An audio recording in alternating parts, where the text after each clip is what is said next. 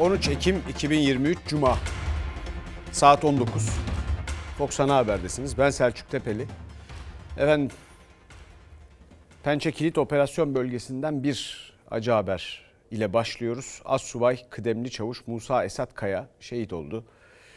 Ve şehidimiz Konya'da vatan toprağına emanet edildi. Şehide Allah'tan rahmet dileriz. Yakınlarına ve milletimize de başsağlığı. Pençe Kilit Operasyon Bölgesi'nde teröristlerin taciz atışı sonucu şehit oldu. Assubay Kıdemli Çavuş Musa Esat Kaya şehit ateşi Konya'ya düştü. Türkiye şehidini son yolculuğuna uğurlarken geride 2 yaşında bir evlat kaldı. Allahu Ekber. Acı haberi Milli Savunma Bakanlığı verdi. Irak'ın kuzeyinde devam eden Pençe Kilit operasyonunun üst bölgesine teröristlerce taciz ateşi açıldı. Daha 3 yıl önce evlenen ve 2 yaşında bir oğlu bulunan piyade Assubay Kıdemli Çavuş Musa Esat Kaya o taciz atışıyla şehit oldu. Acı haberin ardından şehidin Konya Selçuklu'daki evine Türk bayrağı asıldı. Acılı ailesinin ve hemşehrilerinin dualarıyla son yolculuğuna uğurlandı. Vatan toprağına emanet edildi şehit Musa Esat Kaya. Efendim bugünkü etiketimiz fazla. Dolayısıyla mesajlarınız da gelmeye başladı. Vakit buldukça biz de paylaşacağız. Şimdi Orta Doğu'da savaş ve oradaki son gelişmelerle ilgili haberlerimize geçiyoruz.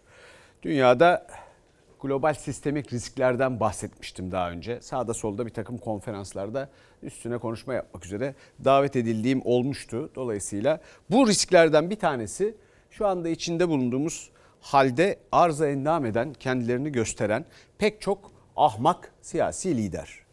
Bu risklerden bir tanesi. Yetersizler ve saçmalıyorlar. Dünyada bu vesileyle bu şekilde 19. yüzyılın ilk yarısındaki gibi sonra da arkadan iki dünya savaşı geliyor. Efendim Prens Metternich'in dünyasına dönüyor. Prens Metternich kim? Hepimizin elinde bir internet bir şey var. Bir ara bakarsınız. Efendim şimdi bakalım. Bir milyondan fazla insan soralım. Nereye gidecek?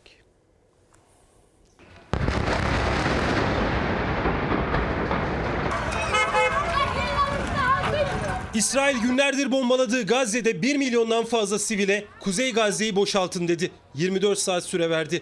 Çoluk çocuk, yaşlı genç, binlerce Gazze'li yollara düştü. Dünya insanlık dramına yine kayıtsız kaldı. İsrail Gazze şeridini havadan ve karadan neredeyse aralıksız bombalıyor. Gazze'de hayatını kaybedenlerin sayısı 1800'ü aştı. Hamas, İsrail saldırılarına ilk kez uzun menzilli roketlerle karşılık verdi. 250 kilometre menzilli roketlerden biri İsrail'in kuzeyindeki Hayfa'ya isabet etti. Gazze şeridinin kuzeyinde ise İsrail ordusunun yoğun hareketliliği var. Bölgeye yedek askerlerin yanı sıra çok sayıda tank ve zırhlı araç konuşlandırıldı. İsrail ordusu kara harekatı için geri sayıma geçti. Gazze'de sivillere bomba ve füze yağdıran İsrail halkın evlerini terk etmelerini istedi. Netanyahu yönetimi Gazze Vadisi'nin kuzeyinde yaşayan herkesin Gazze'nin güneyine geçmesini istedi. Birleşmiş Milletler'e 24 saat süre verdiğini bildirdi. İsrail ordusu Gazze'nin kuzeyine havadan bildiri attı. İsrail duyuru yapana kadar evlerinize dönmeyin dedi. Günlerdir ayrım gözetmeden bombalamaya maruz kalan, elektrikten, sudan ve gıdadan mahrum bırakılan Gazze halkının zorunlu göçe zorlanması uluslararası hukukun açıkça ihlalidir. İsrail'in akıl almaz çağrısı 1 milyon 100 binden fazla sivilin yollara düşmesi anlamına geliyor. Yaşlı, kadın, çocuk bu kadar insanın nereye gideceği belirsiz. İsrail hükümeti Han Yunus ve Refah gibi Mısır sınırına yakın yerleri işaret etse de İsrail ordusu günlerdir buraları da bombalıyor. Göç etmesi istenen hiçbir sivilin can güvenliği yok. İsrail'e tepki gösteren Birleşmiş Milletler çağrıyı dehşet verici olarak niteledi. Gazze nüfusunu yerinden ayrılmaya zorlamanın çok yıkıcı sonuçları olacağını vurguladı. Gazze hızla cehennem çukuru haline geliyor. Ve çöküşün eşiğinde. Birleşmiş Milletler'e yanıt veren İsrail tahliye emrini savundu. Birleşmiş Milletler'in tepkisini utanç verici olarak niteledi. Hamas ise Gazze'lilerden bölgeyi terk etmemelerini istedi. Filistin lideri Mahmut Abbas da İsrail'in kuruluşu sırasında Filistinlilerin kitlesel olarak yerinden edilmesine atıfta bulundu. Gazze'lilerin yerlerinden edilmesi ikinci nekbe olur dedi. Günlerdir bombalar altında hayatta kalmaya çalışan Filistinliler yanlarına alabildikleri eşyalarıyla yola düştü. Güneye giden yolda sadece kamyon ve otomobiller yoktu. Yüzlerce Filistinli at ve eşek arabalarıyla güneye ulaşmaya çalışıyor. Çatışmaların başlamasından sonraki ilk cumadaysa dünyanın gözü Mescid-i Aksa'daydı. İsrail Aksa'ya herkesi sokmadı. Kimlik kontrolüyle içeri girişe izin verdi. Mescid-i Aksa'ya girmelerini engellediği Filistinlilerin cuma namazını caddede kılmasına müdahale etti. İsrail güçleri kalabalığa gaz bombası ve plastik mermiyle saldırdı. Atlı polislerle müdahale etti. Bu arada Lübnan-İsrail sınırı da gergin. Hizbullah eylem zamanı geldiğinde biz de harekete geçeceğiz açıklaması yaptı. İsrail ordusu Lübnan sınırını tamamen askeri bölge ilan etti. Efendim işte bir ay kadar önce burada anlatmaya çalıştığım, yayın dönemi başladığında anlatmaya çalıştığım konu buydu. Bir şeyler oluyor, bir şeyler dönüyor. Buna Türkiye hazır olmalı. Gazze'den insanları sürmeye kalkacaklar. Şu ya da bu nedenle nasıl bir gelişme yaşanacak göreceğiz. Dikkat etmeli dedim. Şimdi Mısır da niye refah sınır kapısını açmıyor? Bunun üstüne konu. Şimdi Dışişleri Bakanımız orada bir sorsun bakalım niye açmıyormuş. Burası, bu bölge Gazze biliyorsunuz küçük ve 2,5 milyon insanın çok zor şartlarda yaşadığı bir yer. Sürekli abluka altında. Kilometre kareye 22 bin insan düşüyor. Ve bunu Cumhurbaşkanı Erdoğan da zaman zaman dile getiriyor. Kıyaslamanız için söylüyorum. İstanbul'da kilometre kareye 3 bin insan düşüyor. Öyle düşünün. Fakat şöyle de bir mesele var. Şimdi burayı ne kadar korkunç şartlar diye ele alırken, bahsederken siyasiler İstanbul'un ortalaması bu. Ama mesela deprem riskiyle karşı karşıya olan Güngören'de kilometre başına ne kadar insan düşüyor biliyor musunuz? 41 bin. Gazze'nin iki katı.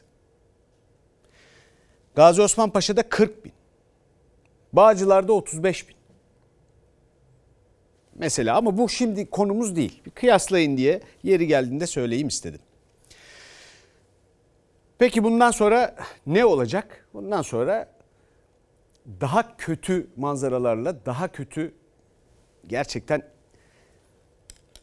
insanlığın bittiğine kanaat getireceğimiz durumlarla karşılaşabiliriz. Mesela Gazze'de elektrik yok Bir hastane var. Jeneratörler durursa doktorlar diyor hastane toplu mezar olur.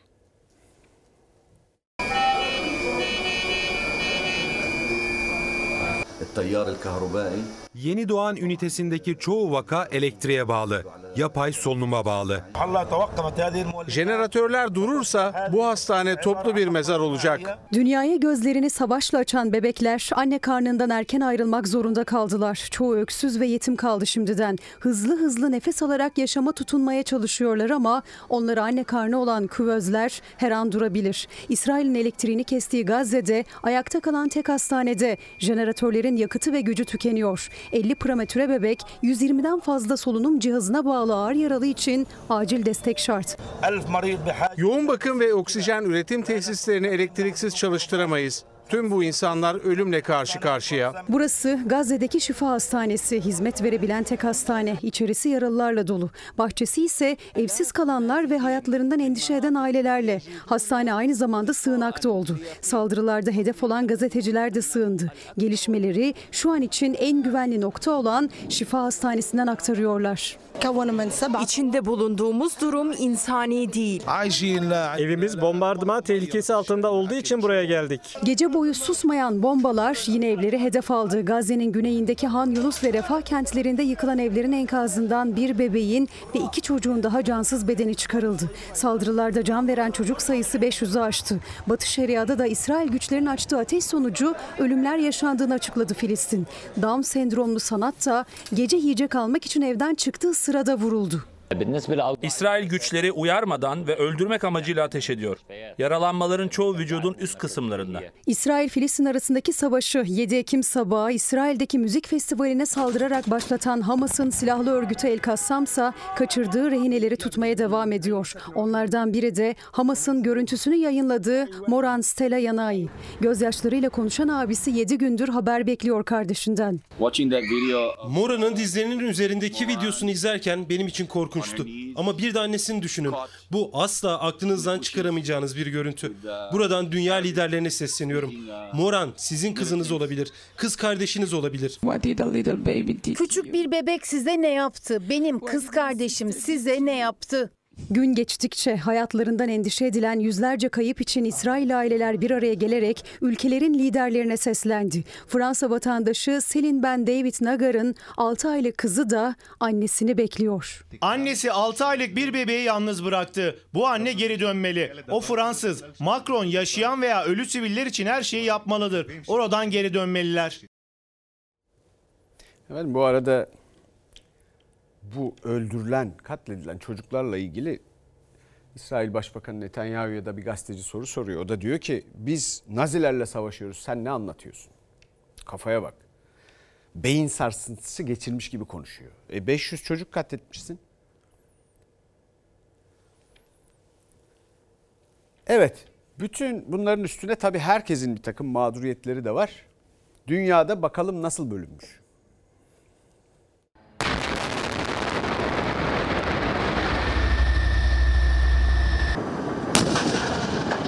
Hamas'ın Aksa Tufanı operasyonu Orta Doğu'yu hareketlendirdi. Başta Amerika birçok ülke İsrail'e destek çıkarak kendini savunma hakkına sahip olduğunu söyledi. İki yüzlü davranan Avrupa Filistin yanlısı gösterileri yasakladı. İsrail'e izin verdi. İsrail ordusu Gazze'ye 6 günde 4000 ton ağırlığında 6000 bomba attı. Çoğu çocuk ve kadın 2000'e yakın sivil öldürdü. Elektriği, suyu, yakıtı kesti. Yüz binlerce masum sivili adeta ölüme mahkum etti. İsrail'in giderek katliama dönüşen saldırılarına kimi ülkeler destek verirken tepki sesleri de yükseldi. Arap dünyasıyla birlikte Rusya ve Çin'den sert çıkışlar geldi. 1967 sınırlarına dönülmesi, bağımsız Filistin devleti kurulması gerekliliğine vurgu yaptı. Tırmanan gerilim dünyadaki bölünmeyi gözler önüne serdi. Biz bu çatışmaların daha fazla büyümesini ve Allah korusun bölgemize yayılmasını istemiyoruz. Bölgede söz ve etki sahibi tüm aktörleri körü körüne birilerini desteklemek yerine gerilimi düşürmek için çaba harcamaya çağırıyoruz. Çatışmalar Lübnan ve Suriye'ye taşınırken bölgesel savaşa dönüşme riski büyüdü. Irak ve Lübnan'a giden İran Dışişleri Bakanı Abdullahian İsrail'i uyardı. İsrail savaş suçlarına devam ederse yeni cephe açılır dedi. İsrail'in en büyük destekçisi Amerika bölgeye uçak gemisi konuşlandırdı. İkincisi de yola çıktı. İngiltere de geri kalmadı. Akdeniz'e iki gemi ve gözetleme uçağı gönderme kararı aldı. Ankara Akdeniz'e askeri yığınağa karşı ses yükseltirken Avrupa Komisyonu Başkan Yardımcısı Margaritis Şinas'tan Türkiye karşıtı çıkış geldi. Yunan siyasetçi Türkiye'nin tarafını seçmesi gerektiğini söyledi. Avrupa Birliği, NATO ve onların değerlerinin yanında mı olacak yoksa Rusya, İran, Hamas ve Hizbullah'ı mı destekleyecek dedi. Gazze mazlumdur, mağdurdur. Ama İsrail'in böyle bir mazlum durumu söz konusu değil. İsrail kara harekatına hazırlanırken Avrupa bir kez daha ayrımcılık yaptı. Almanya önce Filistin'e yaptığı kalkınma ve altyapı yardım ödemelerini durdurdu. Ardından Filistin yanlısı gösterileri yasakladı. İsrail'e sessiz kaldı. Benzer bir hamle Fransa'dan geldi. Kamu düzeni bozma riski bahanesiyle Filistin'e destek gösterilerini yasakladı. Buna rağmen başkent Paris ve birçok kentte binlerce kişi sokağa çıktı. Sokaklarda katil İsrail Macron suç ortağı sloganları yükseldi. Polis gösterilere biber gazı ve tazikli suyla müdahale etti. Çok sayıda kişiyi gözaltına aldı. Hollanda'da geçici hükümetin başbakanı Rutte Hamas yanlısı gösterilere müdahale kararı aldı. İngiltere ise Filistin bayrağı sallamayı bile yasaklama hazırlığında. Avrupa Birliği Hamas saldırıları sonrası Filistinlere yönelik kalkınma yardımlarını dondurdu. İspanya karara tepki gösterdi. Hamas'ın saldırısını kınadıklarını ancak Filistinlilerin cezalandırılmasına karşı çıktıklarını vurguladı. Bu karar Avrupa'nın kurucu ilkelerine ihanettir dedi. İspanya Filistin'e yaptığı maddi yardımı arttırma kararı aldı. İşte gördüğünüz Avrupa Komisyonu Başkan Yardımcısının nasıl ahmakça konuştuğunu. Tarafı ne vesileyle seçecekmişiz. Hiç bandı bundan başka bir vesile kalmamış mı? Şimdi buna göre mi tarafımızı seçecekmişiz yani? Ama bunlara bu konuşma cüretini nasıl verdiğimizi sakın yanlış anlamayın. Bu konuşma cüretini verenler bu ülkedeki karar vericiler. Türkiye'yi yönetenler. iktidar yani. Sanıldığı gibi burada sözde sert konuşuyormuş gibi görünüp yeterince güçlü, yeterince içeride insanlarına saygılı ve tutarlı bir ülke yaratamadıkları, üretemedikleri için bu insanlar böyle konuşuyor. Yani zannetmeyin aman en iyi bizimkiler konuşuyor filan diye sağda solda böyle sosyal medyada yazanlar gibi bir şeyler söyleyeceğim. Geleceğiz oraya da detaylarına. Bakın hata nerede? Şimdiki habere zaten bununla ilgili. Ee, Cumhurbaşkanı Erdoğan Bay Amerika dedi. Bay Amerika, bay demek zengin mal mülk sahibi demek aslında Türkçe'de ya da erkek e, birini ifade ediyor. Neden böyle diyoruz bilmiyorum yani e, tepki gösterirken. Mesela Kılıçdaroğlu için de öyle bir ifade kullanılıyor. Bay Amerika. Amerika nere? Akdeniz, Filistin, İsrail nere? Amerika uçak gemisi gönderiyor. İkinci uçak gemisi de gelecek. E Bay Amerika. Ya Amerika nire? Akdeniz, İsrail, Filistin nire?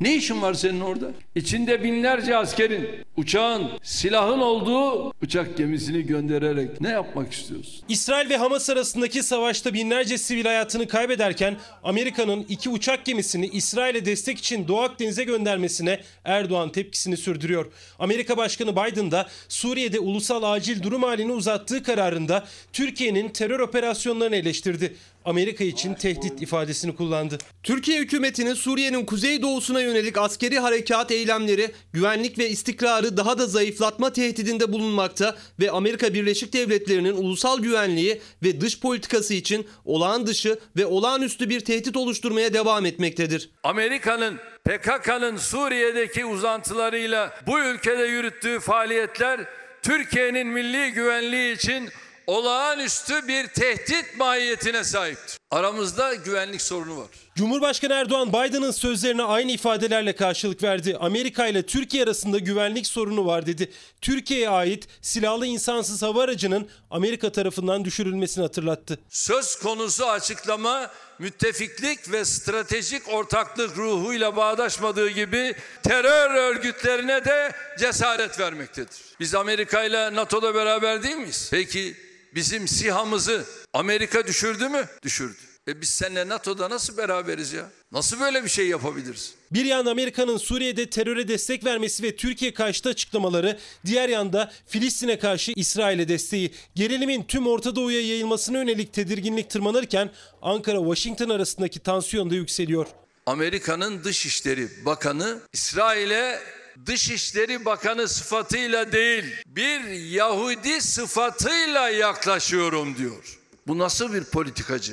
Bu nasıl bir yaklaşım? Sana karşındakiler de şunu söylerse ben de bölgeye bir Müslüman sıfatıyla yaklaşıyorum derse ne diyeceksin? We stand with Israel. İsrail'in yanındayız. Bak biz Yahudi şu bu demiyoruz. Karşındakine insan sıfatıyla yaklaşacaksın. Gazze'de kadın, çocuk, anne ne var ne yok. Hepsi yok ediliyor. O şehit edilen yavruların halini görmüyor musun? Gazze sadece bombardıman değil aynı zamanda abluk altında insani yardımlar durduruldu. Türkiye'ye ait insani yardım taşıyan askeri uçak Mısır'a indi. Kardeş Mısır makamlarıyla yakın işbirliği içinde inşallah Gazze'ye insani yardımlarımızı ulaştırmaya devam edeceğiz. Ankara ateşkesin sağlanması için diplomatik adımlarını da sürdürüyor. Cumhurbaşkanı Erdoğan Fransa'da Gazze'ye destek için sokak gösterilerini yasaklayan Fransa Cumhurbaşkanı Macron'la görüştü.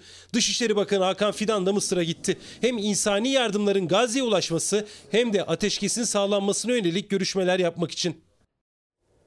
Efendim şimdi bu İsrail'in yöneticileri e, beyin sarsıntısı geçirmiş gibi konuşuyor. O Netanyahu değilmiş, bu eski başbakanıymış bu arada. E, Biz Nazilerle savaşıyoruz ne anlatıyorsunuz diyen. E, duydunuz Biden bunakça konuşuyor. Devam ediyor. Efendim Amerika şey AB Komisyonu Başkan Yardımcısı ahmakça konuşuyor. Görüyorsunuz işte tarafınızı seçin şu bu. E Sisi kardeş oldu nasıl kardeş oldu katildi bu adam.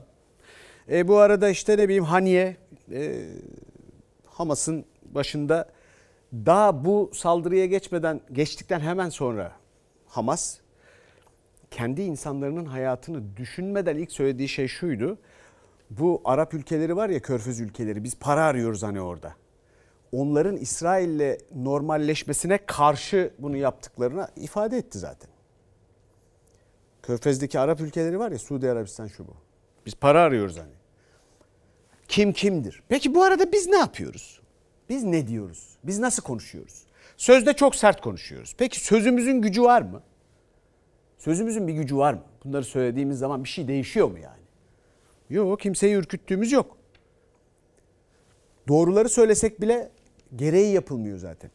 Çünkü sözümüzün gücünün olması için samimiyetle çalışıp önce kendi insanımızı düşünerek onlar için ne kadar saygın bir hayat tasarlarsak bunu onlara yaşatarak dışarıya öyle bir görüntü vermeliyiz. Küçük siyasi hesaplarla önce kendi insanını açlığa mahkum edenler başkalarının acıları üzerinden böyle hassasiyet kastığı zaman falan sözünüz geçmiyor işte. Siz de yeterince güçlü olmuyorsunuz. Efendim bir kıymetli izleyicimizden e, e, mesaj. Selam Selçuk Bey emeklilerden bahseder misiniz? Efendim bahsedeceğiz. Zaten hep bahsediyoruz. Dünyaya yaklaşan 3 gün sonra çarpacak bir göktaşı var haberini bile geri plana atarız. Sizden bahsederiz. Emin olun. Sizi düşündüğümüz, emeklileri düşündüğümüz kadar siz de biraz kendinizi düşünseydiniz zaten sorunların bir bölümü hallolurdu. Peki efendim şimdi gelelim e, yargıda bir gelişme var. Bir başsavcıdan HSK'ya Hakim Savcılar e, Kurulu yargıda rüşvet mektubu. Yargı içindeki çürümeyi gösteren kurum içi acı bir ifşa ile karşı karşıyayız. Uyuşturucu gibi kötü bir melaneti hoş gören örgüt elebaşlarını yeni suç işleyeceklerini bile bile yargılama bile yapmadan salıveren çalışma arkadaşlarımız üzerinde korku imparatorluğu oluşturup mobbinge maruz bırakan, yargılamayı etkilemeye teşebbüs eden örgütlü ya da örgütsüz bu yapıların çökertilmesi için gereğinin yapılması yüksek takdirlerinize arz olunur. Gazeteci Timur Soykan'ın haberi. O habere göre İstanbul Anadolu Cumhuriyet Başsavcısı İsmail Uçar HSK'ya mektup yazdı. Uyuşturucu kaçakçılarının, yasa dışı bahisçilerin nasıl tahliye edildiği, haberlere erişim engeli kararlarının para karşılığı verildiğini, adliyedeki rüşvet çarkını anlattı. Bu hem bir itiraf hem de ihbardır. Siyasi baskı vardı. Paranın gücünün kullanılarak kararlar alındığı da bizzat başsavcı tarafından ifade ediliyor. İstanbul Anadolu Adliyesi'nde para karşılığı sulh ceza hakimliklerinde erişimin engellenmesine dair kararlar verildiği, usulsüz tahliyeler yapıldığı duyumları alındı. Maalesef üzülerek müşahede ettik ki kimi yargı mensupları her türlü kirli işi yapmayı kendine hak görmeye başladı. Başsavcı İsmail Uçar başında olduğu İstanbul Anadolu Adliyesi'nde bazı yargı mensuplarının iş takibi, aracılık, rüşvetle haberlere erişim engeli ve yine rüşvetle uyuşturucudan soruşturulan örgüt elebaşlarının usulsüz tahliye edildikleri yönündeki iddiaları araştırma talimatı verdi. Önüne gelen dosya skandal kararlarla doluydu. Tutanak altına aldı. HSK'ya gönderdi. Gazeteci Timur Soykan, Başsavcı Uçar'ın 6 Ekim'de HSK'ya gönderdiği mektubu yazdı. Bu işte menfaat temin eden hakimlerin tespit edilip HTS kayıtları, banka kayıtları, mal varlığı araştırılması ve sosyal yaşantılarının hakim savcı mesleğiyle bağdaşır olup olmadığının tetkikine ihtiyaç bulunmaktadır. Türkiye'de anayasa ve hukuk reformundan daha önce ahlak reformuna ihtiyaç olduğu bu olayda bir kez daha ortaya çıktı. Öncelikle Adalet Bakanlığımız ve Hakimler ve Savcılar Kurulu himayesinde kendi aramızda kanserli hücreleri temizlememiz, gerekirse yargı içinde oluşmaya başlayan çete ve çetecikleri yok etmek için kemoterapi uygulayıp kanserli hücreyi toptan yok etmemiz gerekmektedir. İçişleri Bakanı Ali Yerlikaya mafyayla, uyuşturucu baronlarıyla mücadele ediyor. Yargı boyutunda da umarım bu ihbar, bu mektup, bu başvuru bir başlangıç olur. Başsavcının yargı içinde oluşmaya başlayan çete ve çetecikler ifadesi dikkat çekti. Rüşvet karşılığı erişim engeli kararları veriliyor dediği ve HSK'ya gönderdiği mektupla ilgili haberlere erişim engeli getirildi. HSK'ya görev düşüyor. HSK bir an evvel soruşturmayı açmalı ve bir temiz eller operasyonu adliyede başlatılmalıdır. Pek kıymetli emeklilerimiz geldik. O haberlere başlıyoruz şimdi. Yalnız kötü bir haberim var. Şimdi biz burada sürekli e, uğranan haksızlığı böyle geçinilemeyeceğini anlatmaya çalışıyoruz. İktidar tarafıysa, iktidar kanadıysa hangi öneri getirilirse getirilsin emekliye biraz faydası olacak, ayrımcılığın önüne geçecek. Ne yapıyorlar? Red üstüne red oyu veriyorlar. Biraz önce simit yedim ben ya. Ben bilmiyorum bir de döner yemesini. Döner 140 milyon. Simit 15 lira mı 10 lira mı öyle bir şey. Maaşım benim 9300. Yetmiyor ya. Türkiye'de 65 yaş üstü olmasına rağmen 965 bin kişi çalışmaya devam ediyor. Çalışmayan emeklilere tek seferlik 5 bin lira ikramiye düzenlemesini iktidar gece yarısı bir önergeyle torba yasaya ekledi. Muhalefetin çalışan emeklilere de verilsin hatta ikramiye tutarı 15 bin lira olsun önerisini AK Parti ve MHP'li üyeler reddetti. Kabul etmeyenler önergeyi kabul etmemiştir. Arıyorum ama iş yok. Az önce mağazaların vitrinlerine baktık. İki tane torunum var. Bir şeyler almak çok isterdim. Bir sivit 500 liraydı. 5 bin lira dilenciye sadaka verir gibi. 5 bin lirayı küçük gördüğüm için değil. Bir seferlik 5 bin lira vermek ne demek? Mevcut sebeplerden dolayı bütçemizde bir kısıtlama eklemek zorunda kaldık. İktidar tek seferlik 5 bin liralık ikramiyede emeklileri çalışan çalışmayan olarak ayırdı. Cumhurbaşkanı Erdoğan 12 milyon 200 bin emeklinin ikramiye alacağını söyledi. Aralarında kayıt dışı çalışan da var. Kayıtlı çalışan emeklilere ikramiye yok. Tam 1 milyon 776 bin kişiye git kayıt dışı çalış deniyor. Bu hakikaten kabul edilecek bir şey değil. Benim gibi çalışıp da geçinemeyen de çok insan var. 1 milyon 700 bin kişiyi 8 milyar TL için bu ikramiye dışında tutmak kabul edilebilir bir şey değil. Muhalefetin ikramiye 15 bin liraya çıkarılsın ve çalışan emeklilere de verilsin talebi Cumhur İttifakı'ndan döndü Plan Bütçe Komisyonu'nda. İktidar sadece çalışmayan emeklilere 5 bin lira verilmesi konusunda geri adım atmadı. Aldığımız bu kararın bütçemize toplam maliyeti 61 milyar lirayı geçen bu ödemeler Kur korumalı mevduatla Merkez Bankası'nın hazinenin geçen yılda bu yana yapmış olduğu 312 milyar TL emekliye verilen paranın neredeyse 5 katından daha fazla. CHP ikramiye düzenlemesine çalışan emeklilerin alınması için genel kurul görüşmelerinde de önergelerini verecek. Yasa mevcut haliyle geçerse de Anayasa Mahkemesi'ne gidecek. CHP Grup Başkan Vekili Burcu Köksal da Cumhuriyet'in 100. yılında şehit yakınları, gaziler ve vazife malullerine 15'er bin TL Cumhuriyet ikramiyesi ödemesi yapılması için kanun teklifi verdi. Kademeli emeklilik mağdurları da pazar günü büyük mitinge hazırlanıyor. Aslanım çıksın bu yasa. Aslanım çıksın bu yasa. Benden küçük kardeşlerim emekli olurken bana 17 yıl sonra emekli olun deniyor.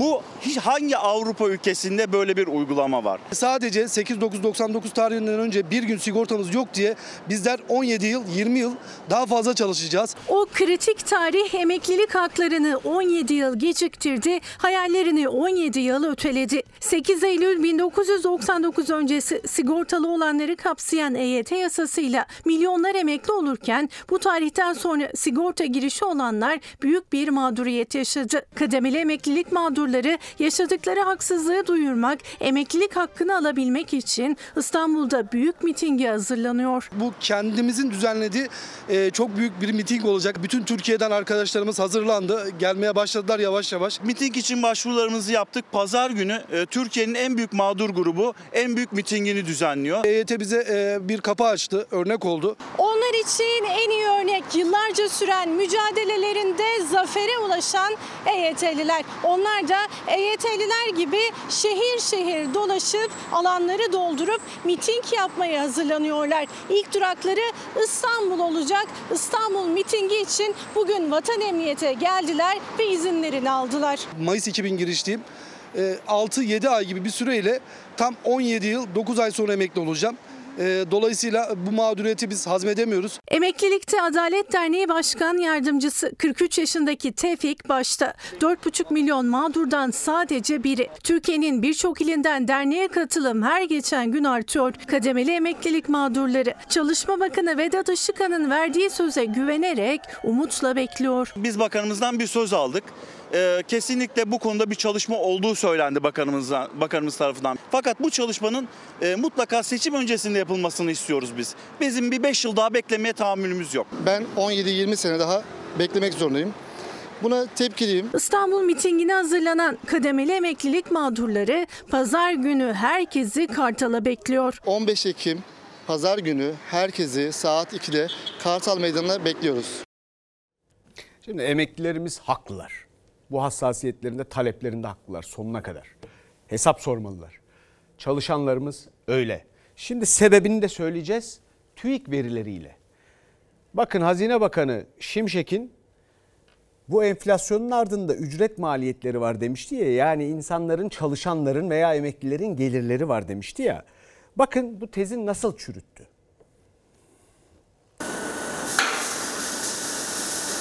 Kar marjlarındaki yükseliş enflasyondaki yükseliş ile eş anlılık gösteriyor.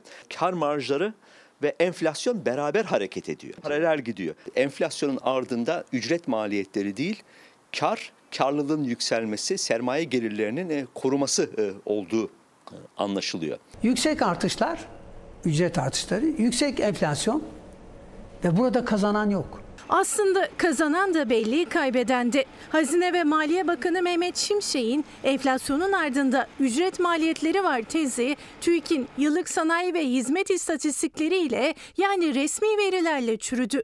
Grafiklere göre sermaye karını katlıyor, reel ücretler ise geriliyor. Bakan Şimşek'in ücret artışlarının hedef enflasyona göre düzenlenecek açıklaması ekonomi profesörü Erinç Yeldan'a göre asgari ücretle çalışan, geçinemeyen milyon milyonları daha da zora sokacak. Sayın Bakan'ın buradaki savı son derece kaygı verici. Bu Türkiye'nin emekçi halkının enflasyonla mücadele programı değil. Bu finans sektörünün yüksek enflasyon ortamından çıkışının bir stratejisi.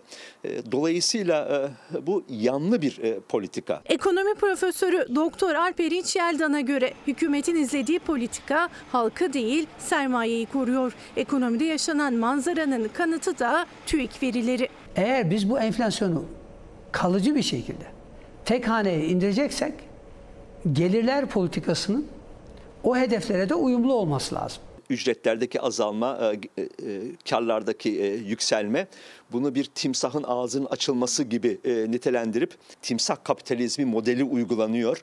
E, AKP'nin uyguladığı politikalar ve enflasyonla mücadele biçiminin e, aslında nasıl yanlı olarak emekçi halka ödettirilerek e, sürdürüldüğünü e, vurgulamaya çalışmış idim. Türkiye'de yaşayan ve geçinemeyen milyonların ekonomide aldığı tanının adı timsah kapitalizmi. Profesör Yeldan'a göre yerel seçimler öncesi halka uygulanan pansuman niteliğindeki iyileştirmeler de sadece geçici çözümler sağlamaya yönelik halkın kronik yaralarını ise saramayacak. Sadece seçime yönelik çoğunlukla gelip geçici bir defaya e, mahsus e, e, tırnak içinde iyileştirmeler vitrine e, konacak.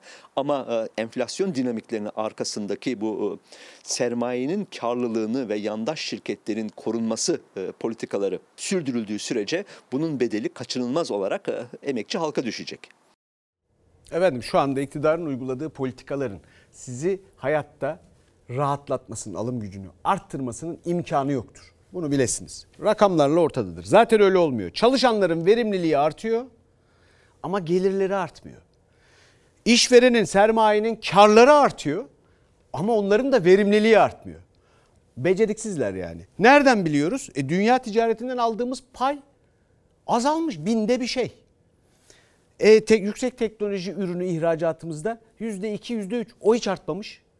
Siyasetçilerin, e, sermayenin, işverenin verimsizliği ama ödenen bedel çalışanın ödediği bedel.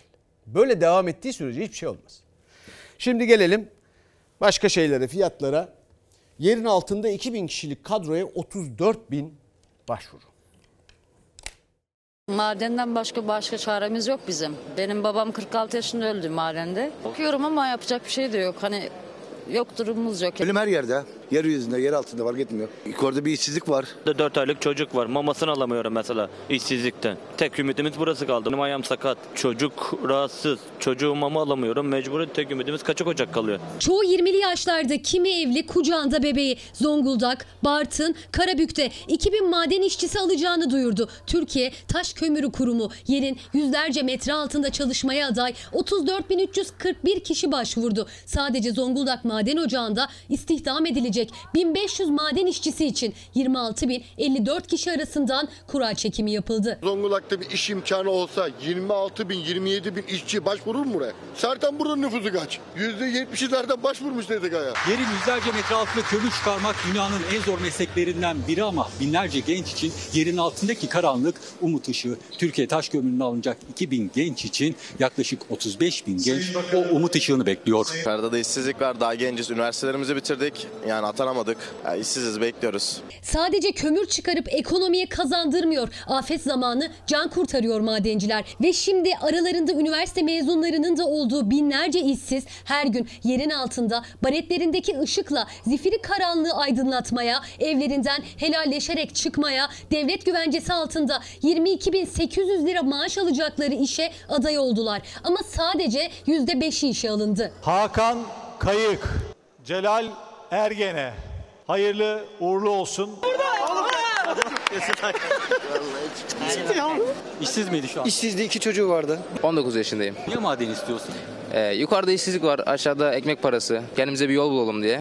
Maden istiyorum. Biraz tehlikeli ama yani mecbur olmak zorunda. Maden işçilerinin emeklilik yaşını 50'ye düşürdük. Yakınlarına kamuda istihdam hakkını sağladık. Amasra'da 43 madencinin hayatını kaybettiği facianın yıl dönümünden bir gün önce Zonguldak'taki kura çekimine Çalışma Bakanı da katıldı. 26.054 kişi arasından bir yıl önce Türk vatandaşı olan Mısır vatandaşının da ismi kurada çıktı. Abdel Rahman Abdel At Tey. Burada binlerce e, Zonguldak genci maalesef kuradan çıkamıyor. Türkiye'den binlerce kilometre uzaklıktaki bir ülkenin de vatandaşı olan kişi PTK'da madenci e, olabiliyor. Bartın ve Karabük'teki maden ocakları için gelecek hafta kura çekimi var. O maden ocakları için de 8287 aday arasından 500 işçi alacak Türkiye Taş Kömür Kurumu. Evet bir kıymetli izleyicimiz Selçuk Bey her şey için sağ olun ama çoğu emekli vatandaşlarımız böyle olmasını oy vererek istedi ne yazık ki bence kabahat patron olmayı beceremeyen bizleriz. Efendim estağfurullah yanlış anlaşıldım galiba benim böyle bir şey ima etmek bile haddim değildir. Her kim e, kime oy verdiyse hiç sorun değil oy sorgulanamaz. Benim söylemeye çalıştığım şu bütün bu yükü üstlenen sizsiniz ve emeklilerimiz taleplerinde yerden göğe haklıdır. Bizim görevimiz bunu paylaşmak, bunu onların hakkını savunarak iktidara duyurmaya çalışmak ve e, bunun karşılığını alabilmektir. Fakat kime oy verirseniz verin. Bundan sonra da böyle. Fakat hesap sorun, takip edin ne olup bittiğini, hakkınızı alın. Mesele bu. Başka bir şey değil. Efendim şimdi kantinde tost ayran 40 lira. Benim bildiğim bu tost bazı yerlerde 140 lira bu arada. Ben evden hazırlıyorum kendimce. Bir iki arkadaşları aldığı için istiyor. Kantin istiyor. Tabii. Ama gitti bir 20 liraya bir gofret o da hem doyurmuyor. Tosttur farklı şeyler pahalıya mal oluyor. Her gün 50 lira verecek şey yani zor olur. Karşılayabilir misiniz bir çocuk için her gün 40 lira sadece bir öğün besin? Ya o, o imkanı yok onun. Beslenme cihazını bunun günlük evde yediğimiz yemekleri koyuyoruz. Evde ne pişiyorsa okula da o gidiyor artık. Çocuğuna harçlık vermek birçok veli için imkansız. Okul kantininde bir tost bir ayran ortalama 40 lira. Sadece tost ayran hesabıyla bile iki çocuklu bir ailenin aylık kantin masrafı 1760 liraya ulaşıyor. Beslenme çantası hazırlıyoruz. Cuma günleri de e, kantin günümüz oluyor. Biz 30 lira veriyoruz. Beslenme çantası hazırladığınızda neye mal oluyor size günlük? Yani o da aşağı yukarı 40 liraya kadar çıkıyor yani. Yetemiyoruz diyelim. İstanbul Kantinciler Esnaf Odası'nın fiyat tarifesine göre İstanbul'daki kantinlerde tost 30, ayransa 10 liradan satılıyor. İzmir ve Ankara'daki okullarda da benzer rakamlar geçerli. Gofret, meyve suyu ya da kantindeki başka gıdalardan çekerse öğrencinin canı, ailenin yükü de artıyor. İkizlerim var benim. 50 diyeyim ben. Günlük.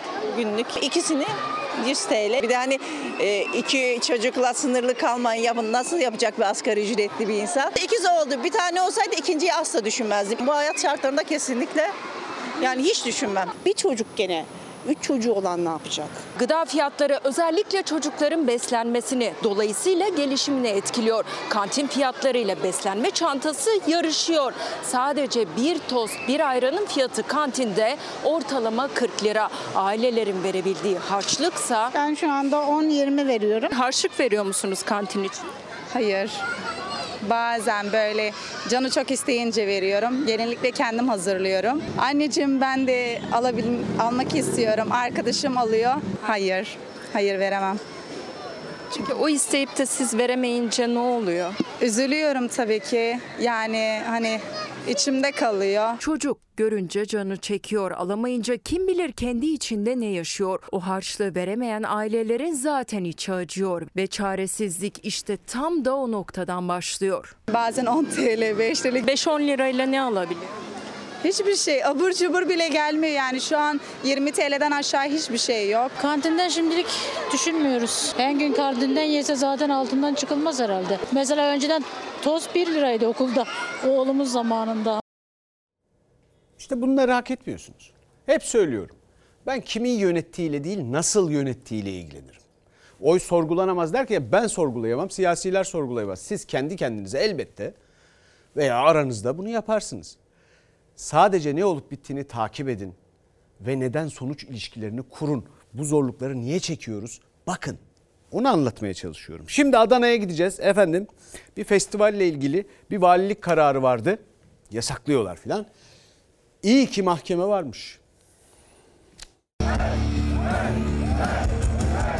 2017'de başlattığımız Çukurova Rock Festivali'ni pandemi hariç her yıl düzenli olarak e, Adana'da düzenledik ve bizden bir hafta önce valiliğin düzenlediği büyük bir lezzet festivali vardı. Bir hafta önce herhangi bir sorun yoktu. Her yıl binlerce gencin akın ettiği ve sorunsuz geçen Çukurova Rock Festivali bu yıl afişler asılıp sahne hazırlandıktan sonra festivale sadece bir gün kala Adana Valiliği tarafından güvenlik açısından sakıncalı denilerek iptal edildi. Organizasyonu düzenleyen müzisyenler hakkını mahkemede aradı ve valiliğin kararı durduruldu. Festivalde ilk akşam sanatçılar sahneye çıkabildi ama güvenlik hassasiyeti olan valilik kararı bozulunca bu kez güvenliğe izin vermedi iddiaya göre. Özel güvenlik iz- izni vermedikleri için arama da yaptırmadılar ve insanları içeriye öyle almak zorunda kaldık. Çevik kuvvet takviyesi istedik yapılmadı.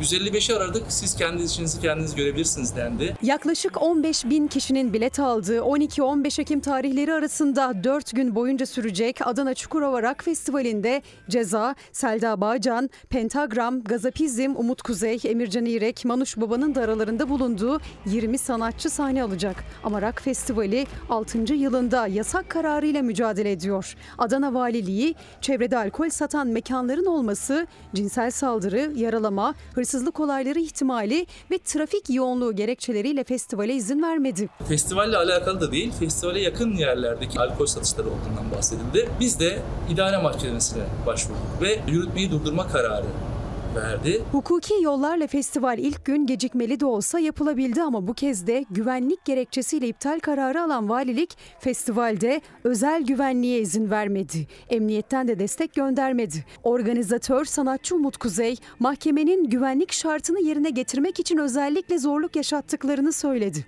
Bugün bir kez daha özel güvenlik iznine başvurduk çünkü insanları aramamız gerekiyor. Fakat ona da red verdiler. İdare mahkemesi insanlara arayın, güvenliklerini sağlayın, içeri alın diyor. Fakat özel güvenlik şube hayır size izin veremeyiz diyor. Böyle bir çekişmenin içerisindeyiz. Bizim tek amacımız gençlere güzel organizasyonlar yapabilmek. Bir yasak kararı da Eskişehir'den geldi. 14-15 Ekim'de yapılması planlanan dünya çapındaki bir festival olan Oktoberfest'e Eskişehir Valiliği izin vermedi. Gerekçe kamu düzeni ve güvenliği denildi. Efendim bu akşam biliyorsunuz orta sayfa akşamı saat 23.30'da aman kaçırmayın. Şimdi bir ara sonra bir dakika bölümünde buradayız. Karar vericilere tavsiyem şudur. Dürüstçe yaşamak isteyen insanların aptal olduğunu zannetmesinler. Efendim bizden sonra Kirli Sepeti var. Dizi. Orta sayfa 23.30'da Gülbin Tosun'a hafta sonu başarılar. İyi akşamlar. Ezilir yerler için bir başkadır benim memleketim.